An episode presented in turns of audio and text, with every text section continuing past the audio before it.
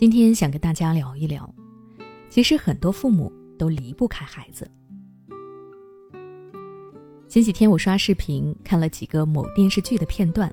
剧情中婆婆一直挑拨儿子和儿媳的关系，儿子出轨，她也是完全站在第三者那边，她非常嫌弃儿媳。后来终于如她所愿，儿子儿媳离婚了，但是等那个第三者嫁给他儿子之后，她又开始作妖。总是挑拨是非，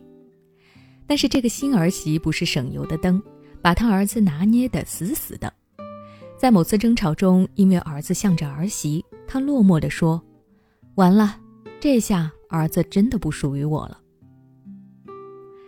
听完我的叙述，我想大家都能看得出，这个妈妈的心里是有点病态的。她过度依恋自己的儿子，但这种情况放在自己身上，你可能就察觉不到了。比如某位妈妈留言咨询，她近期跟刚上高一的儿子发生了很大的争执。儿子想跟同学一样住校，但是妈妈觉得住校很辛苦，儿子肯定吃不了这个苦，所以不同意。我继续了解了一下情况，这个妈妈跟老公基本处于分居的状态，老公一年回不了一次家，夫妻感情淡薄，家庭经济情况还不错，所以当初她怀孕之后就辞职在家，专心照顾孩子。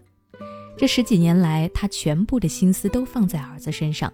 她觉得儿子离了她就不行，儿子连衣服都不会洗，什么都是自己准备好。儿子要是住校的话，肯定照顾不好自己。我问她是否想过这样可能会限制了孩子的发展，不利于孩子的独立。她说知道，可是她还是一再强调，孩子离开她肯定过得不好，只有待在他身边才是最好的。他想让我劝服他儿子，我就跟他儿子简单的聊了一下，结果听到了另一个版本的描述。他儿子的形容是妈妈对他管的太多了，他在学校跟谁玩，每天做什么，妈妈都要过问，偷翻自己的东西，还翻查自己的聊天记录，他实在忍不住了，才想躲开妈妈。所以综合来分析，这位妈妈可能产生了恋子情节。有些父母在孩子出生之后，把注意力几乎全部转移到了孩子身上，生活也基本以孩子为中心，这样久而久之就会对孩子产生情感依赖。所以，尽管这位妈妈一再强调是孩子离不开她，但实际上是她离不开孩子。她不知道孩子离开了自己之后的生活该怎么过，而正是这种恐惧的心理作用下，患有恋子情节的妈妈们，不管孩子有多大。都会把他当做小孩子来对待，会为他准备好一切，名为照顾，实则为控制。他阻断了孩子独立的可能，满足了自己被需要感。通过儿子的描述，我们也能看出来，妈妈采取很多手段想要控制孩子所有的信息，不希望孩子离开自己，所以会阻挠一切与此有关的行为。即使产生恋子情节，并不都是妈妈的错。人都需要情感寄托，她没有工作，丈夫也不在身边，只能把感情都放在孩子的身上。但是这样导致的后果就是她的生活失去了自我，孩子也失去了独立。如果孩子不能在心理上成功断奶，我们可以想象，在孩子结婚以后，妈妈会因为儿媳妇而吃醋，继而产生巨大的家庭矛盾。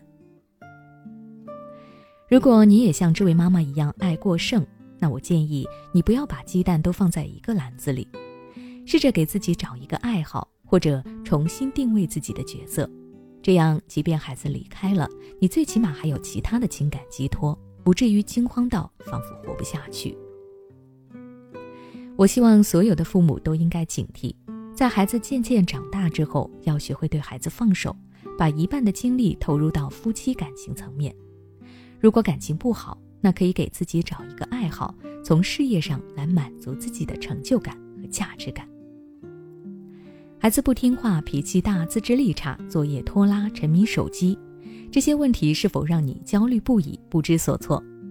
关注微信公众号“学之道讲堂”，回复关键词“焦虑”，报名参加《焦虑妈妈变形记》训练营，每天花十五分钟，轻松摆脱育儿焦虑，从容应对育儿难题。